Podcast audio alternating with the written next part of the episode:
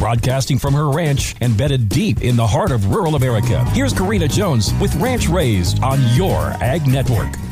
Ribbon candy is a sign of simpler times. Thanks for tuning in today to Ranch Rays. December 21st is National Ribbon Candy Day. As I came across this tidbit, I couldn't help but think of big jars and platters full of colorful ribbon candies. If there is a candy that is reminiscent of simpler times and humble holiday eras, I think ribbon candy is a close second to the candy cane. Today, big box stores, shopping malls, and many brick and mortar stores spend thousands of dollars decorating their spaces for the Christmas season. But there used to be a time when fancy decorations were never even thought of, much less could have never been afforded. The original intention of ribbon candy was to bring some color and cheer to merchant shops during holiday times. In fact, ribbon candy dates back centuries, originally being crafted in many regions in Europe.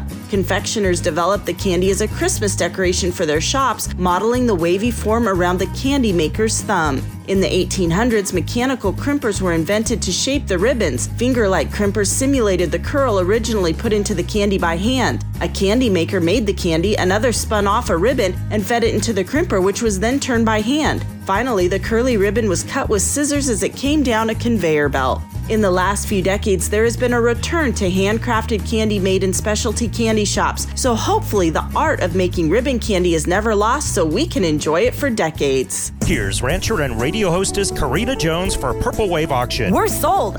We bought on Purple Wave. As busy ranchers, we knew what we wanted, an ATV. We knew what we didn't have, time to run around looking for a machine. Problem solved at purplewave.com. We were able to find a used Honda four-wheeler within a couple hours of home. With top-notch customer service, I have the confidence to tell you to give Purple Wave a try. Go check out their huge inventory of vehicles and machinery with new lots being added daily. You'll be sold on Purple Wave too.